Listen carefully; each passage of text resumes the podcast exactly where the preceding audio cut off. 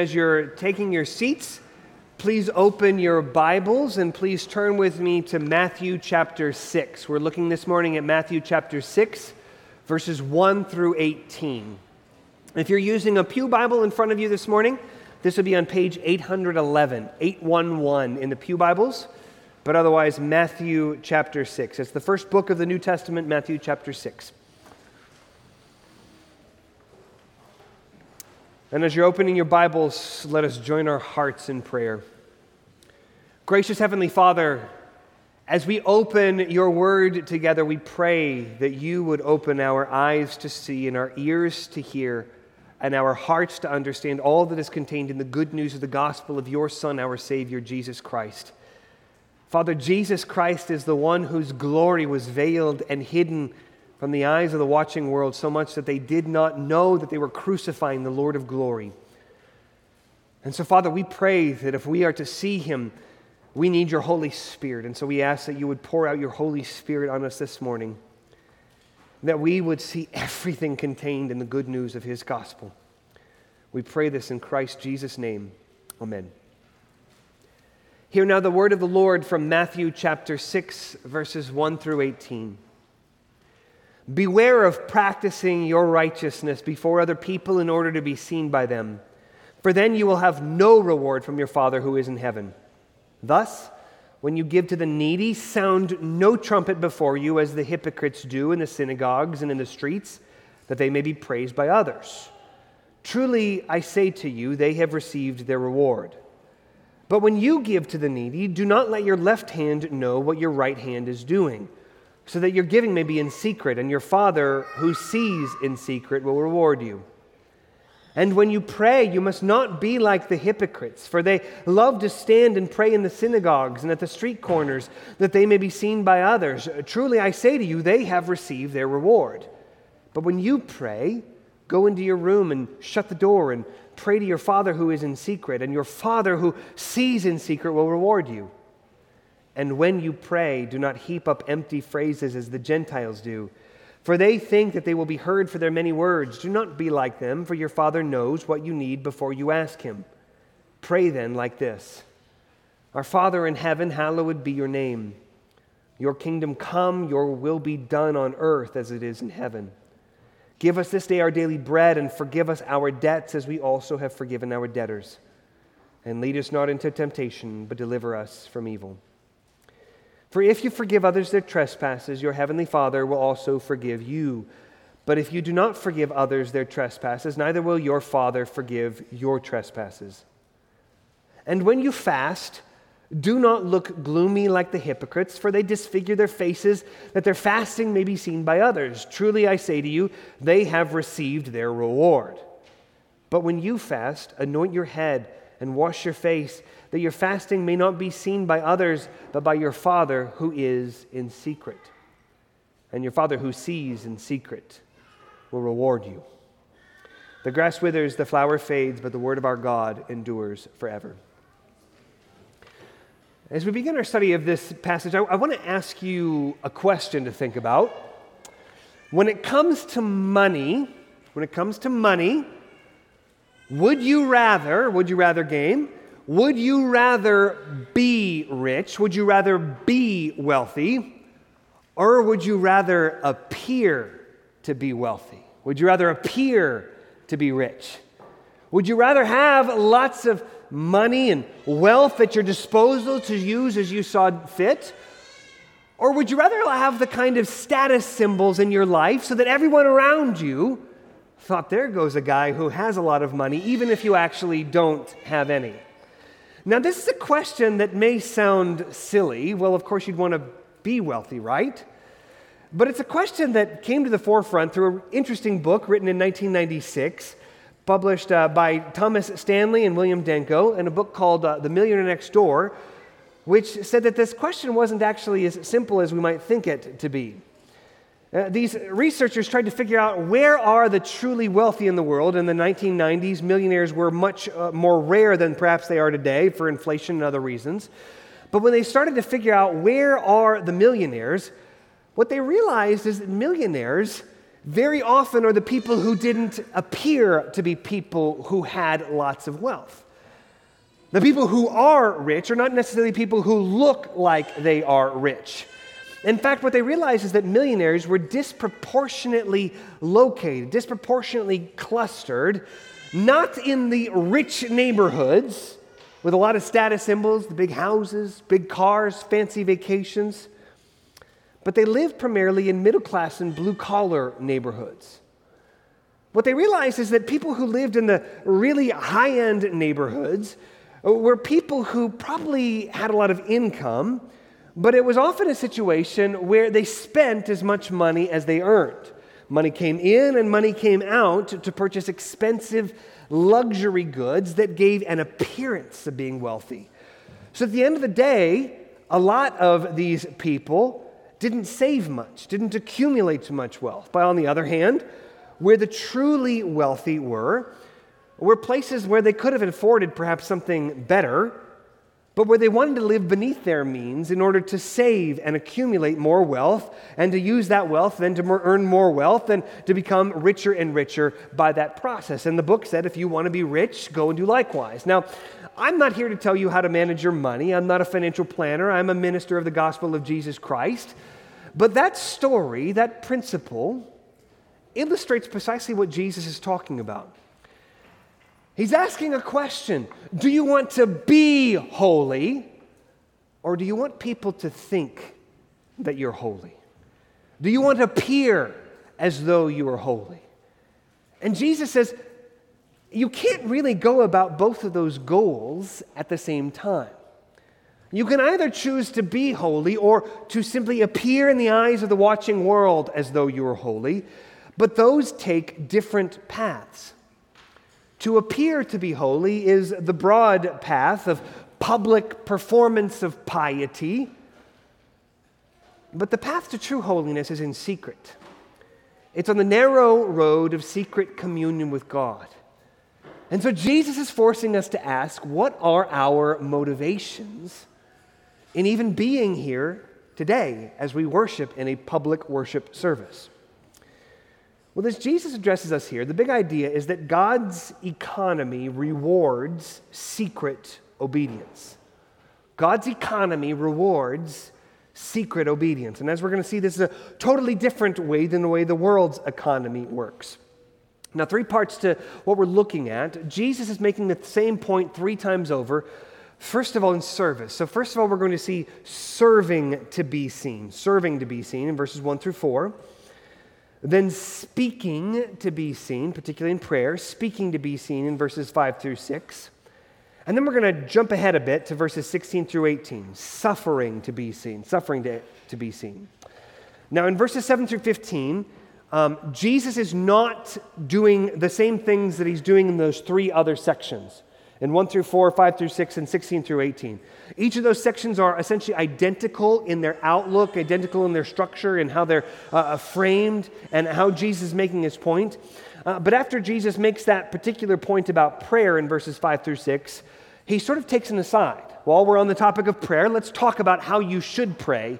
And it's such a glorious and important aside as Jesus teaches us how to pray in the Lord's Prayer that we don't want to just gloss over that quickly as we get back to sort of the main focus of the sermon this morning. So we'll set that aside for this morning and come back to look at that. We read it all so you could hear the passage in context, but we're not going to look at that until um, not next week, but the, the, following week, Lord willing.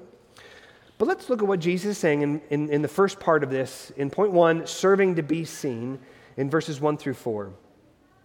In verse 1, Jesus lays out the principle that, again, he's going to apply three times over. In verse 1, Jesus says, Beware of practicing your righteousness before other people in order to be seen by them. For then you will have no reward from your Father in heaven. Now, again, this is the general principle, and Jesus is going to apply this later. But it's important to remember perhaps where we are. In the previous section, the longer section that we looked at in, in, in Matthew chapter 5 and verses 17 through 48, uh, one commentator notes okay, so that was dealing with false teaching, particularly false teaching about the law. Now, Jesus is not dealing with false teaching, uh, but false piety, false holiness. So in the previous section, in, in Matthew chapter 5, verses 17 through 48, Jesus was talking about the ways that false teaching about the law caused people to interpret what God required of them from the Old Testament and to sort of change that so that they could live and act in wrong ways. They were doing the wrong things.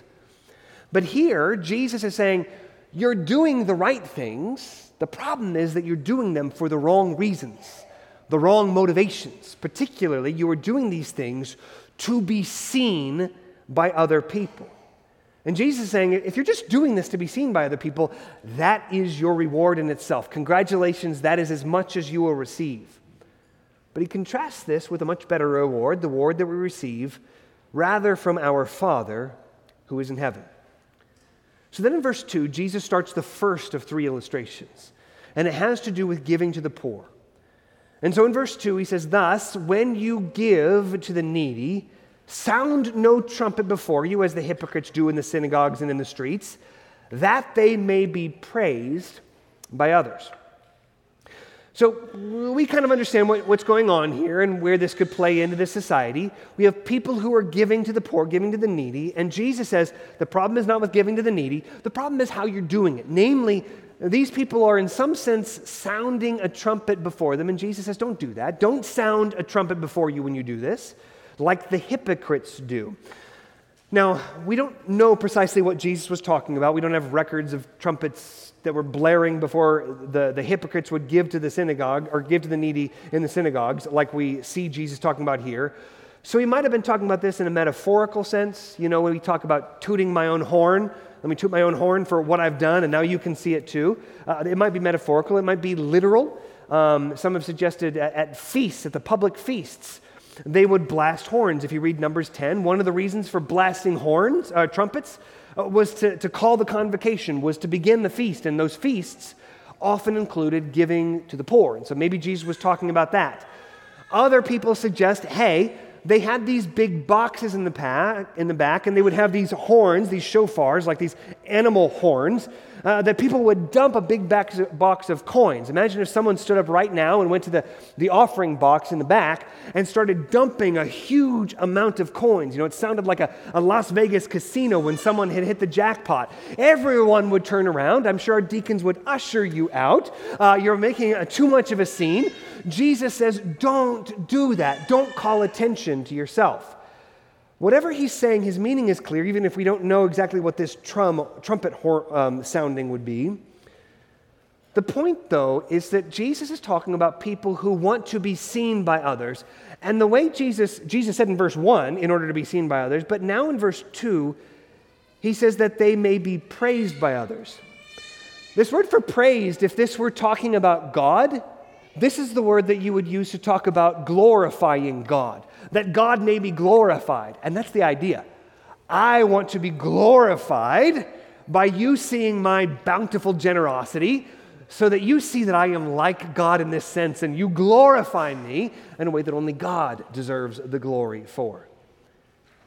But Jesus then in verse 3 talks about a secondary motivation. He says, You might want to be seen by others, or you might be just sort of prideful and vain in your own heart. So he says, verse 3 But when you give to the needy, do not let your left hand know what your right hand is doing. Not only should you direct attention from other people to what you're doing, but you shouldn't even pay attention to what you're doing to feel, huh, I did a really nice thing, even if nobody else knows about it. What Jesus is saying, again, is not that there's a problem with giving to the needy. That is a very good thing. We're commanded to do that. The problem is about our motives. And so Jesus says that we should give so that our left hand doesn't know what our right hand is doing, verse 4, so that your giving may be in secret. So that nobody knows about it. Nobody outside knows about it. You're not really thinking about it, it's just happening. And your Father, who sees in secret, Jesus says, will reward you.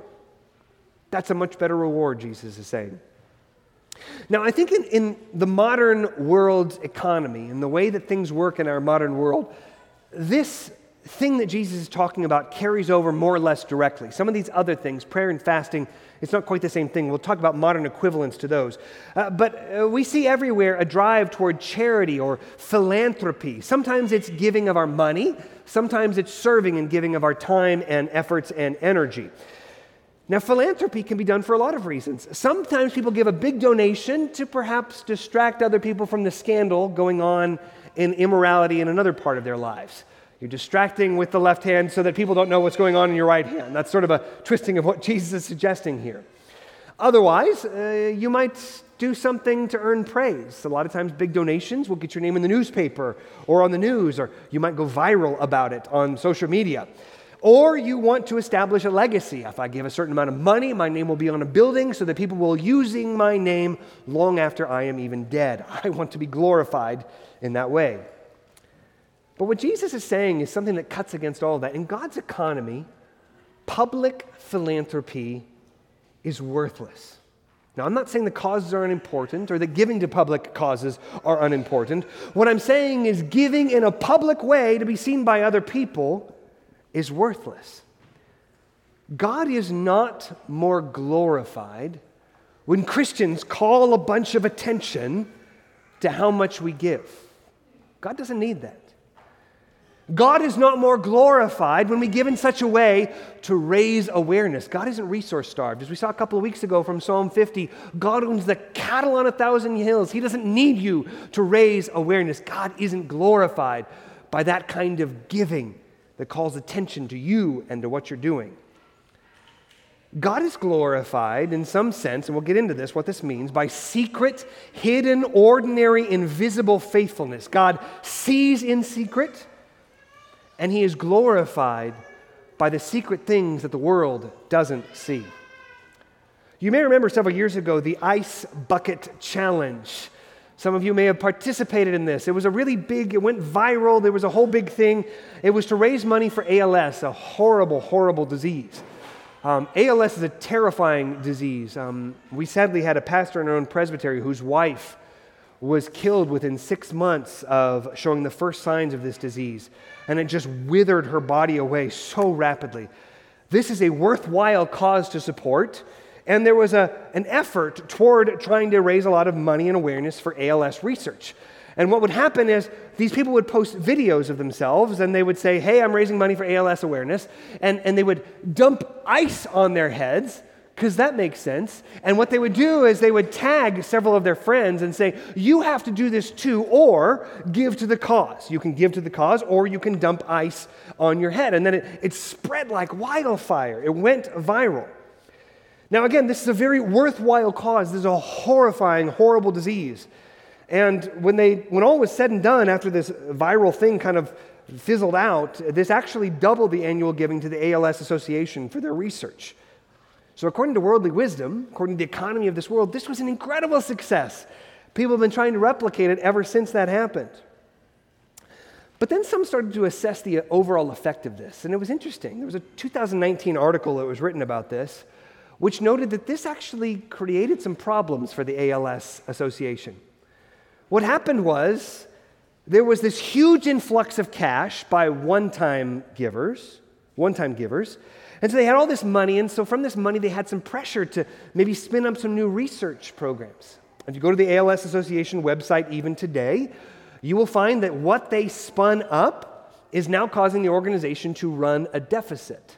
So they're running a deficit. They're hemorrhaging money right now because they can't continue to sustain what they started to sustain from this first initial influx of cash during the ice bucket challenge. But the other thing, and this gets closer to what Jesus is talking about, a majority of the people in the United States took the ice bucket option rather than the giving option. They had the choice of being seen as philanthropic by posting a video of what they were doing and the ice bucket on their head and all of that, rather than actually giving. In the United Kingdom, it was actually 10% of the participants who donated, only 10%. People got to be seen as charitable but they didn't have to actually give any money. Now, I'm not criticizing the event or participation. If you wanted to, more power to you. I hope you warmed up. What I'm drawing out is rather Jesus' assessment of our perceptions of something like this. Humanly speaking, that was one of the most effective ways to raise a money and give, uh, and give towards something that was really important. But what Jesus is saying is that God doesn't calculate our giving or our service in that way. It's an economy that cuts directly against what the world prizes and values. Well, Jesus continues in the same way that God is not glorified by our charitable giving or our charitable service when it is motivated by seeking to enrich ourselves socially, by being seen as holy. Also, in the same way, God is not glorified by prayer that seeks the audience of others rather than the audience of God. And so this brings us to our second point speaking to be seen, verses 5 through 6. Again, it's the same issue that Jesus laid out in the general principle in verse 1 practicing our righteousness before others to be seen by them rather than doing something in secret to be seen by God. So in verse 5, Jesus says, And when you pray, you must not be like the hypocrites, for they love to stand and pray in the synagogues and at the street corners, that they may be seen by others. Truly I say to you, they have received their reward. Now, again, the problem is not with praying. The problem is not even with public praying. We publicly prayed this morning. That's not a problem. Uh, unless potentially for me, if my heart was more in being seen as pious by you. That's one of the risks that leadership takes. And I pray about that, that I'll be humble in this area because of what Jesus says here. But ultimately, this kind of public prayer isn't a problem. The public prayer is the one that is done on the street corners and in the synagogues to be thought of as especially spiritually holy and pious. In those days, you could walk out on the street corners and pray publicly and that was a main currency of social capital. If people in the community knew that you were holy, you were raised up a few pegs in the social standing. Now, today, that's not the case. If you prayed on the street corner, people would try to have you put in prison, perhaps. That is not something that our world values in the same way. So today, we are sometimes tempted to make these long, wordy prayers where we impress other people, but it's primarily in church. So we'll talk about that. But I want to think also about another modern equivalent. Jesus is talking about speaking, speaking eloquently, speaking about things that make other people think that I am moral. Again, this isn't so much about public prayer in our society, but it is still an issue that public speech is seen as public piety.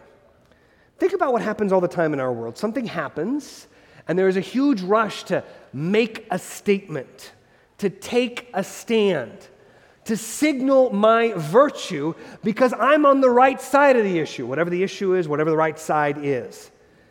And so, whether people say something on social media or by showing up at a protest, the pious in our society are those who speak up.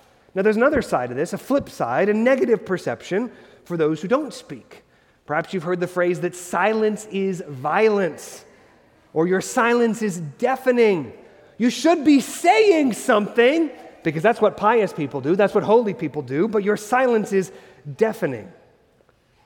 What Jesus is saying is that God is not glorified by our public praying so that other people see us, and God is not glorified either by being the quickest to say something about whatever issue arose five minutes ago in this world.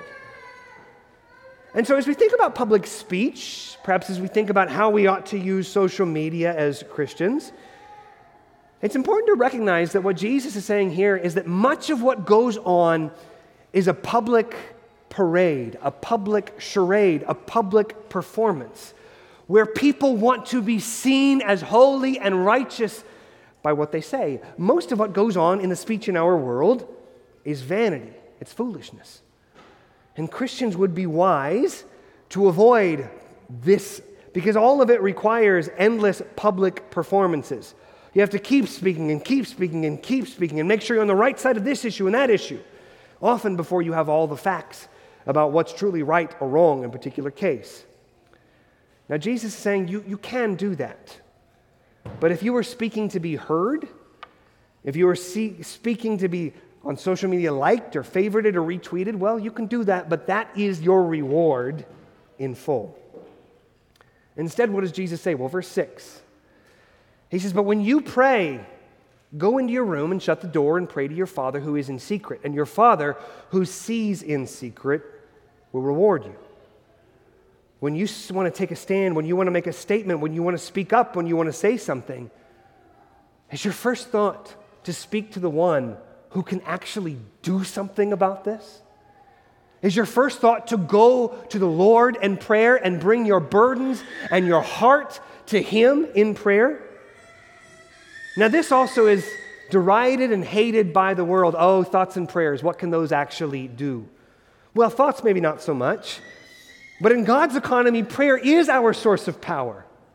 Prayer is when we bring our requests, our speech before Almighty God who moves heaven and earth to come to the aid of his people. So the same contrast exists today, even if social standing isn't by public prayer. Social standing still is in the world sees us as virtuous when we are seen as speaking publicly in a virtuous way. But with God, piety, holiness, righteousness, this comes not by your public performance, your public speeches. This comes by what you do in the places that no one but God can see you. I think this idea merits some careful consideration because our world loves the hot take. Our, loves, our world loves instant reactions to the world around us. And some of you maybe do the hot take pretty well. Uh, you can throw out an opinion on, on blogs or social media or videos or podcasts or maybe just with your friends or at the office around the water cooler. And if you can do this, you can gain a huge following. There are followers, people who are hungry to eat up the next hot take. And the more impassioned you are, the more you draw clear moral lines, even when the issues aren't entirely clear yet, people will then see you as moral. But here's what Jesus is pressing us if you really cared so much, what if you diverted all that energy to your private conversations with God? What if you did not simply do something where you appeared to be holy? What if you actually brought your speech not into the public sphere, but into the private sphere, into the secret places where God sees you and hears you. But if you did that, would you really gain what you're seeking? And that's a test, of course. Do we really care about this issue? Or do we care about how we are seen as moral and righteous by how we speak about the issue? Jesus isn't done. He's not done addressing all of our temptations to hypocrisy. We all struggle in this way. Now, again, verses 7 through 15 is this glorious side comment. I don't want to demean it, but it's not um, in the structure of what Jesus is talking about in these three illustrations. So we're going to set that aside and return and give it full attention in the next sermon in a couple of weeks. But in verses 16 through 18, Jesus focuses not on our service, not on our speech, but in our suffering. The third part is suffering to be seen in verses 16 through 18. In verse 16, Jesus is talking about fasting and a particular aspect of fasting. He says, And when you fast, do not look gloomy like the hypocrites, for they disfigure their faces, that their fasting may not be seen by others. Now, there's a renewed interest in fasting today. You may hear a lot of people talking about fasting, but it's all for physical health. If you Google fasting, you won't find um, much unless you really, really start hitting into the next pages of search results. You won't find anything about religious um, help about how to fast or anything like that. You'll only find medical papers and things like that about how to do intermittent fasting to lose weight or things like that. But in those days, fasting was a really serious thing. Fasting was something that, that, that faithful Jews practiced regularly. And what Jesus is saying, again, the action is not wrong, it's the public performance of this action. It's playing up the suffering to show what a serious believer you are in the eyes of those around you. The goal was to disfigure your face. Uh, maybe the, the, word here literally means disappear. Uh, maybe to cover or smudge your face with, with dirt and soot and things like that. So you walked around and were gloomy and sad, and people could just, oh, that guy is fasting. How spiritual that person is.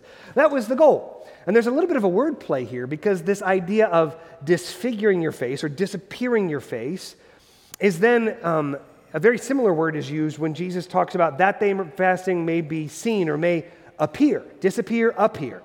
Your face disappears so that you may appear to others. You may be seen by others. You, you make yourself disappear, your face disappears, so that you may be seen as righteous and holy by other people.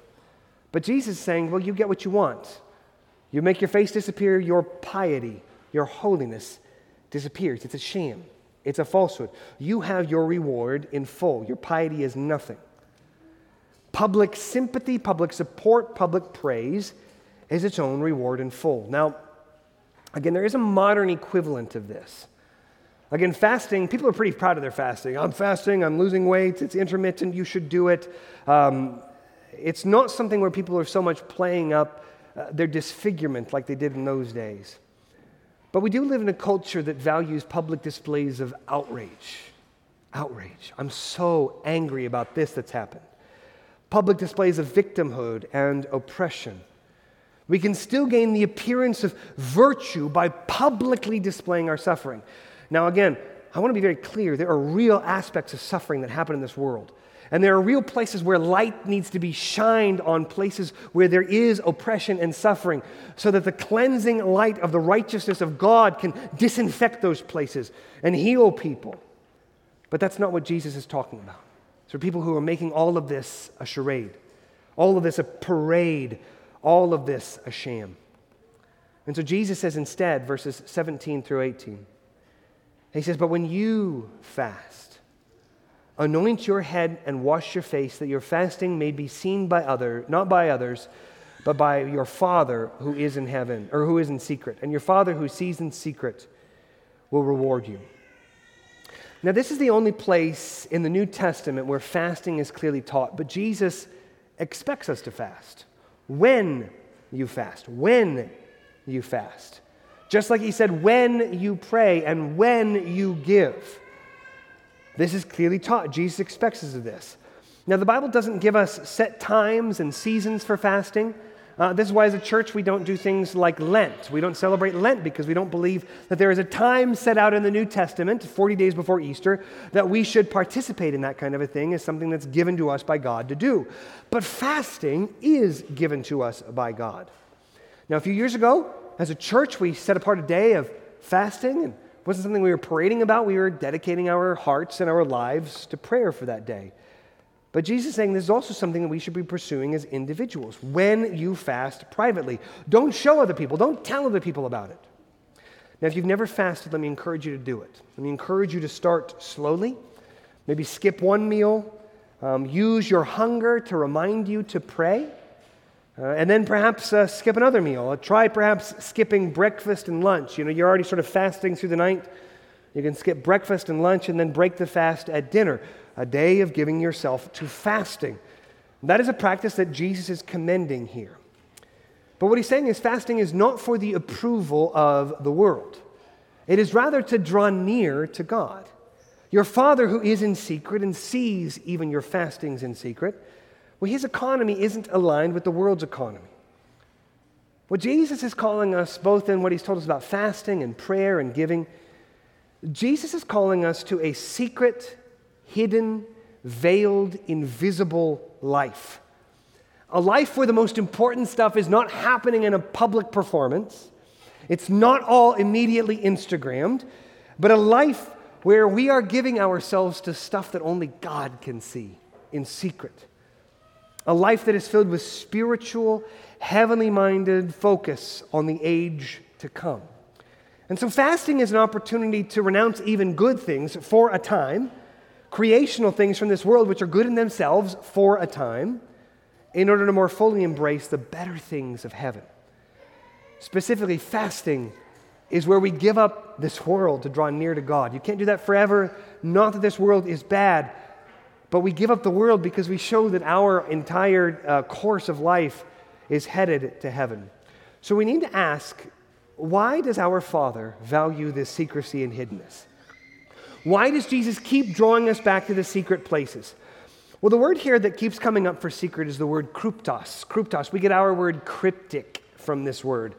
A cryptic meaning a message or something where the meaning is hidden and veiled from sight. And that's what Jesus is saying. Your lives, these parts of your lives, should be hidden and veiled from sight. They should be kryptos. Now, Jesus is later going to use the same word to speak about an aspect of who he is, an aspect of his own hiddenness. We read in Matthew chapter 11. This is actually the passage that our assurance of pardon came from this morning. In Matthew 11, verses 25 through 20, we read, At that time, Jesus declared, and he begins to pray publicly. He's not denying all public prayer. He prays publicly, I thank you, Father, Lord of heaven and earth, that you have hidden. There's that word kryptos. That you have hidden these things. What things? The things about him. That you have hidden these things from the wise and understanding and revealed them to little children. Oh Lord, my heart is not lifted up. My eyes are not lifted too high. I do not think about things too marvelous for me. Psalm 133. You've hidden these from the wise and understanding and revealed them to little children. Yes, Father, for such was your gracious will. All things have been handed over to me by my Father, Jesus says. And no one knows the Son except the Father, and no one knows the Father except the Son, and anyone to whom the Son chooses to reveal him. And then Jesus says, Come to me, all who labor and are heavy laden, and I will give you rest. Take my yoke upon you and learn from me, for I am gentle and lowly in heart, and you will find rest for your souls. For my yoke is easy and my burden is light. What Jesus is declaring here is that he has veiled something about himself. Namely, Jesus, the second person of the Trinity, has veiled his glory. The Lord of glory was so cleverly hidden in plain sight that the rulers of this age crucified the Lord of glory and they didn't realize what they had done. Now, if you and I were running Christ's PR campaign, his public relations campaign, the last thing we would do would be to hit, hide from the world his glory. We'd say, let's lead with that. Let's put that in the front pages of every newspaper, on the six o'clock news. Let's get that in front of everybody, your glory. But Jesus chose for it to be hidden, for it to be in the secret. Because in this hiddenness, in the hiddenness of Christ's glory, our Lord defies worldly wisdom. Particularly, he defies what it means to live by sight. And of all places this is true, this was especially true at the cross. Jesus Christ was publicly crucified. He was publicly shamed. He was publicly scorned and spit upon and mocked. You could never look upon the cross of Jesus Christ and see glory there because all of it was shame and cursedness from God. That's what the Bible says. Cursed is the one who is hanged on a tree. That's what the Jews said. He couldn't be the Messiah. He was cursed on that tree. This could not be the Lord of glory. And that's where the glory of God burst forward into this world. And to this day, Jesus Christ must be publicly placarded, publicly displayed as crucified in the preaching of this word, so that we look to Christ's glory not in things our eyes can see, but in the secret, veiled glory of our Savior, who was put up as a source of shame and derision, and in that he was lifted up and glorified in the eyes of the world. Our Christ's, our Lord's shame is his glory. Our Lord calls us to the secret places. Our Lord calls us to live a life that is secret and hidden in the eyes of the world. Now, there's an evil way to live in the secret, in the shadow.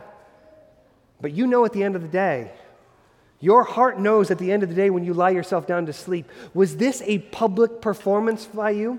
Was this a sham to trick those around you that you're a good person? Or in the secret of your heart, in the quiet of your heart, as you're responding to the Word of God, as you're responding to the Lord who died for you, is this true? Is this real? Is this genuine? In the secret place that I can't see, that no one can see, are you trusting that God will not reward the things that everyone else sings, sees, but the things that He alone can see? You know, it's so interesting. Justification in the court of public opinion is endless. You can never do enough, you can never say enough, you can never give enough, you can never suffer enough. If you're on the right side of history today, you will be thrown under the bus tomorrow. Justification in the court of public opinion is ruthless and brutal. But Jesus says, Come to me, all you who labor and are heavy laden. If you're trying to pile up these works, and say, Hasn't I done enough? Haven't I done enough? Jesus says, Come to me. Take my yoke upon you, the yoke of the gospel. Learn from me, for I am gentle and lowly in heart, and you will find rest for your souls. This is the trade off between faith and works. Work says you always got to do more. You're never arriving, but hopefully you're going to be seen in the process. But faith looks to Jesus, never lacking a thing, always counted as righteous, not because you have done it, but because Christ has in your place. And He gives it to you through the secret of the faith that looks to Him for the forgiveness of sins. Come to me, Jesus says. Come to me, all who labor and are heavy laden, and I will give you rest. Take my yoke upon you and learn from me, for I'm gentle and lowly in heart, and you will find rest for your souls. For my yoke is easy and my burden is light, says the one whose glory was hidden from the world, who was crucified and died and buried and rose again until the day when he comes and every eye shall see him. Today, how are you looking to your Savior in faith? Let's pray. Heavenly Father, we pray that you would give our hearts a secret sense of faith, a secret looking to Christ, a secret dependence upon Him, not by something that we can gin up or rustle up or, or develop or work up for ourselves, but something that we receive as a gift. Even that is a gift from you. I pray, give your spirit that we might look on Christ and believe and if there are any who don't yet know him, that they would this morning look on Christ and believe and be saved. We pray this all in Christ's name.